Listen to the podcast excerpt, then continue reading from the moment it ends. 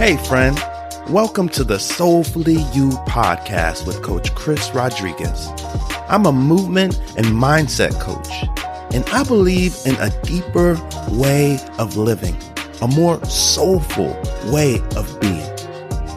Join me each week for conversations about how to put a little more soul into our work, our relationships, and our everyday lives.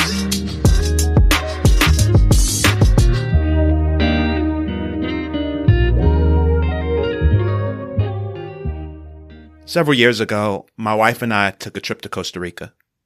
The part of the island we stayed on was special because it had a Jamaican influence. So that Latin, Caribbean kind of flavor that I grew up with my whole life was something that I was around on this island. When we first got into town, we went to a Jamaican restaurant and I was excited to eat my traditional food. As we're eating, I begin to tell Molly, this is good, but you haven't had anything until you had my uncle's Jamaican food. I start to talk about my uncle, Papa Lover, who, in my opinion, is the coolest person who ever walked the face of the earth. He was a reggae DJ. And I remember my childhood growing up, going to his house and seeing these big reggae parties, his backyard and driveway filled with beautiful people dancing and eating the food that he cooked. As I tell her about all this stuff, she says, when am I going to meet your uncle? And I told her, when we go back to New Jersey, you got to meet him. When I got home from that trip, I got a call that let me know that my uncle, Papa Lover, passed away. It broke my heart. It crushed me. It was one of the hardest moments I'd ever experienced. In my life, I've had my fair share of grief. And to be honest, it's something that I've never really been comfortable with. Over the years, I've had to reconcile that relationship with grief.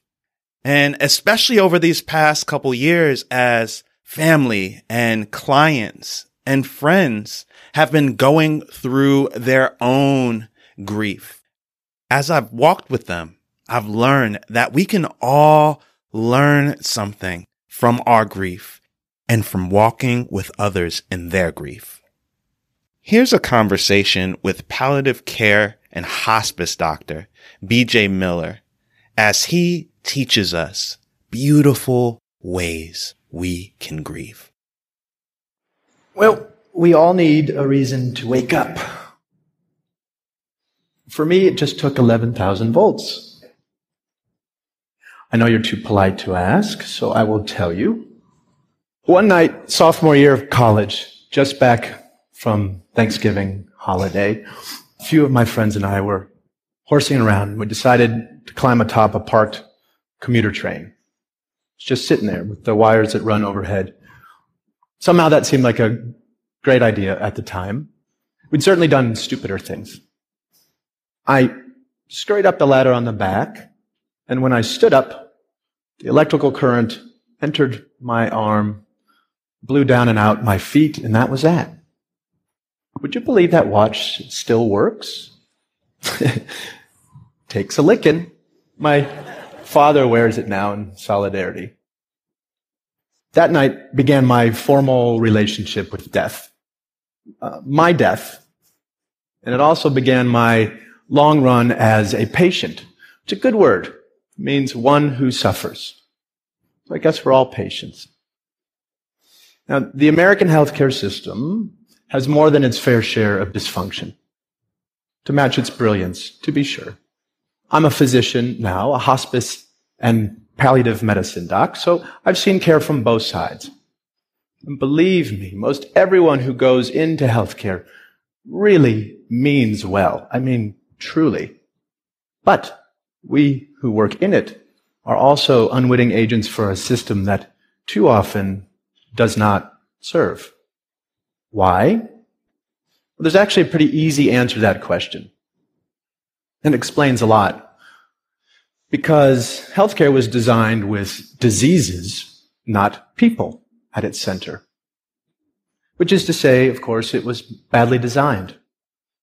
And nowhere are the effects of bad design more heartbreaking or the opportunity for good design more compelling than at the end of life, where things are so distilled and concentrated.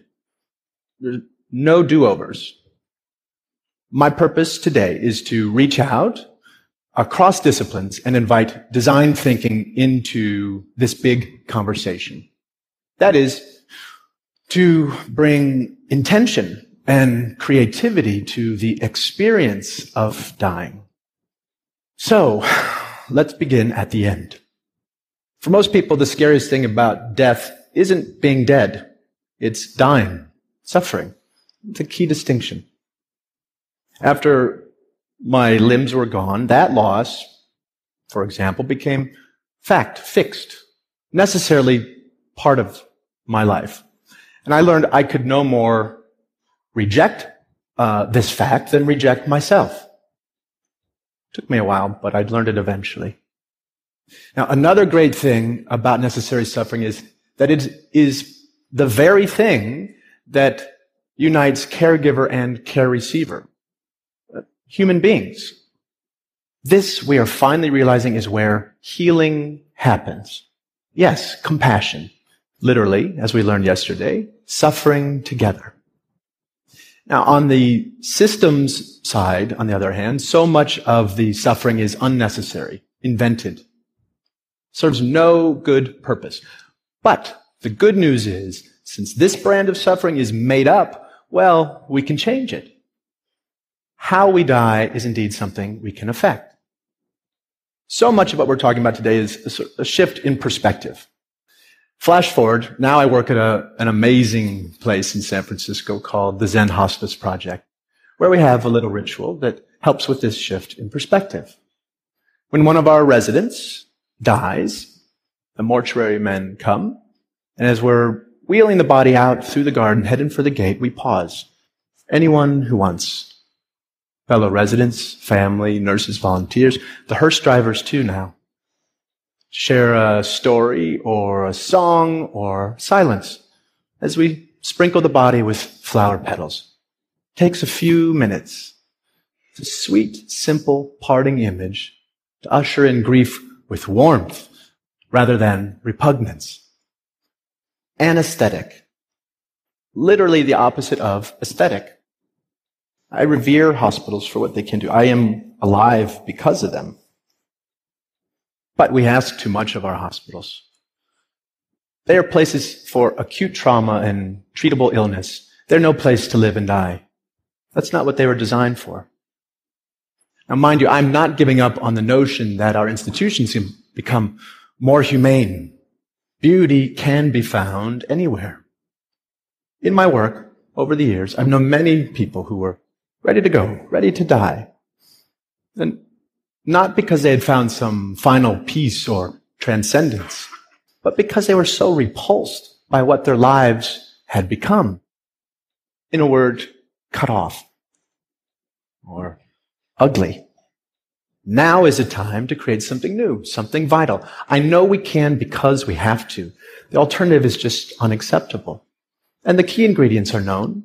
Policy, education and training, systems, bricks and mortar. We have tons of input for designers of all stripes to work with. We know, for example, from research, what's most important to people who are closer to death. Comfort. Feeling unburdened and unburdening to those they love.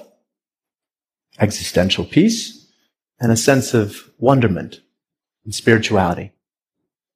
Over Zen Hospice's nearly 30 years, We've learned much more from our residents in s- subtle detail. Little things aren't so little. Sensuous aesthetic gratification, where in a moment, in an instant, we are rewarded for just being. So much of it comes down to loving our time by way of the senses, by way of the body, the very thing doing the living and the dying. Probably the most poignant room in a Zen Hospice guest house is our kitchen, which is a little strange when you realize that so many of our residents can eat very little, if anything at all. But we realize we are providing sustenance on several levels. Smell, symbolic plane. Seriously, with all the heavy duty stuff happening under our roof, one of the most tried and true interventions we know of is to bake cookies. We can't, well, we can't solve for death. I know some of you are working on this.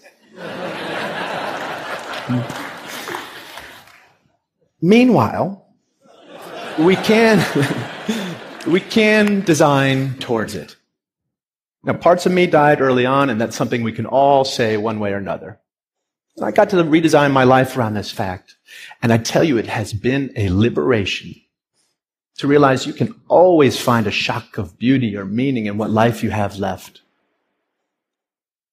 Grief is the emotion associated with loss. There really isn't a right way to grieve. And in fact, what I found is that when we're grieving, most times our response is irrational. It makes us a little crazy. When we lose a loved one, in my opinion, that's one of the deepest forms of trauma. We can grieve any person, place, or thing we have a relationship with. But so often people tell us that there are things we shouldn't grieve. Maybe people have told you you can't grieve everything you've lost in these past couple of years. You can't grieve the places you used to go, the things you used to do. Some people will tell you you shouldn't grieve relationships that you've lost, friendships or romance because the people are still alive. They gaslight you for having this emotion of loss.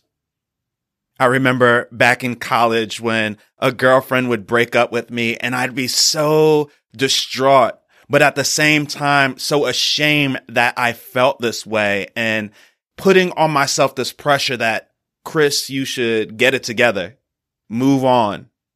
Well, that's not the way our brains work. In loss of relationships, even if the person is still alive, our brain doesn't reconcile the difference between someone who is no longer here because of death or someone is no longer here because of a broken relationship. That means our body responds all the same ways. Another thing that people say we shouldn't grieve is the loss of a celebrity. I remember being a kid and one of my favorite singers, Aaliyah, was tragically killed in a plane crash. And I remember saying to an adult in my life, I'm so sad. This is crushing me. And the response was, why do you feel that way? You don't even know her. I didn't really have an answer. Now, as an adult, as I've watched more and more celebrities pass on, I've realized that these celebrities, it's not that I know them, but it's that their art really paints a picture of my world. And it feels as if they know me and they know my story.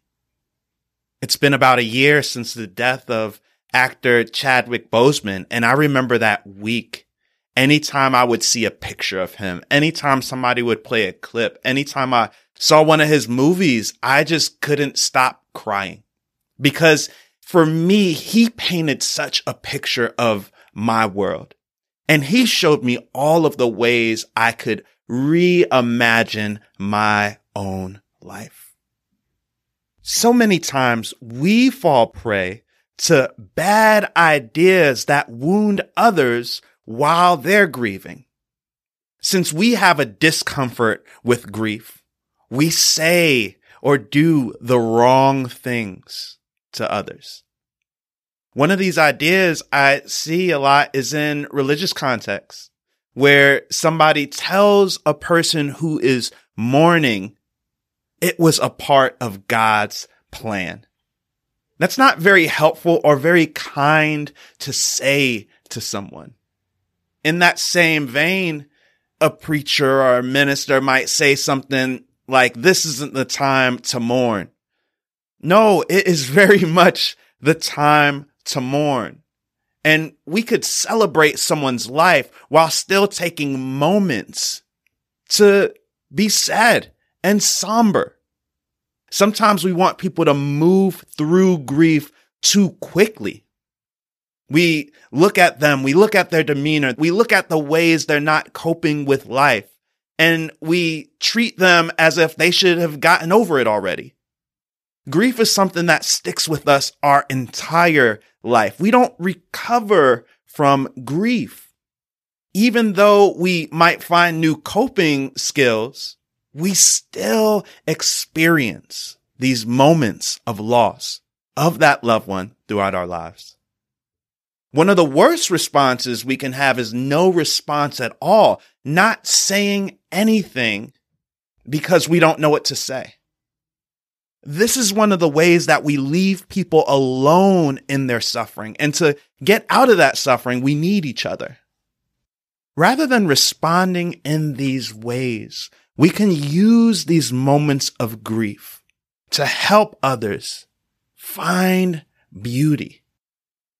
A few years ago, one of the co-authors of the five stages of grief, David Kessler, realized that people were using his stages as more of a formula and that they were taking it and using it the wrong way.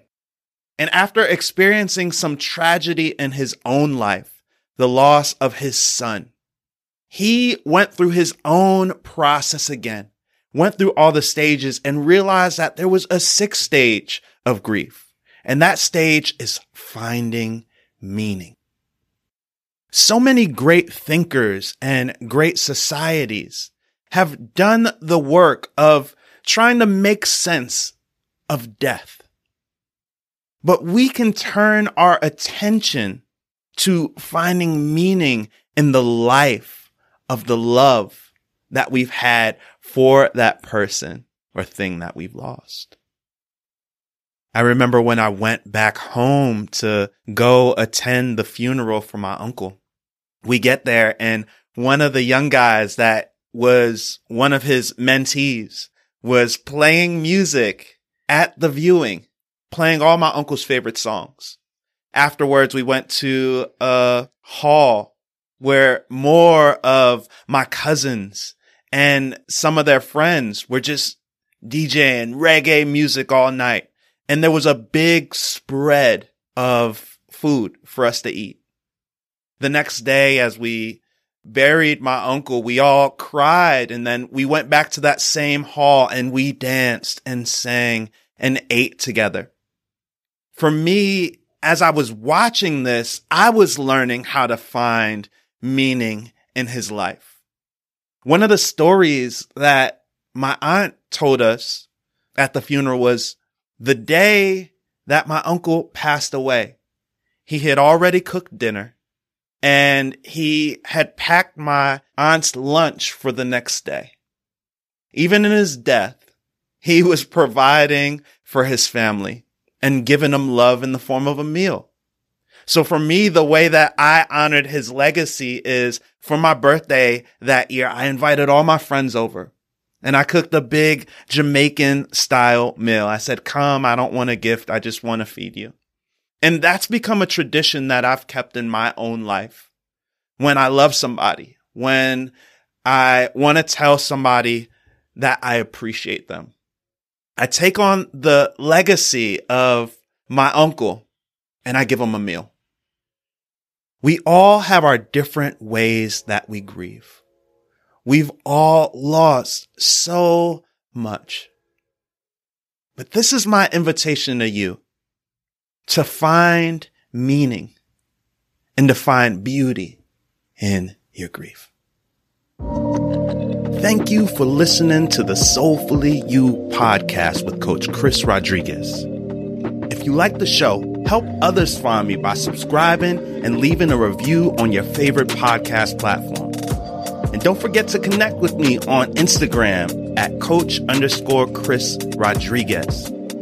For more episodes, along with all of my coaching programs, visit me at www.coachchrisrodriguez.com. Special thanks to my team behind the scenes.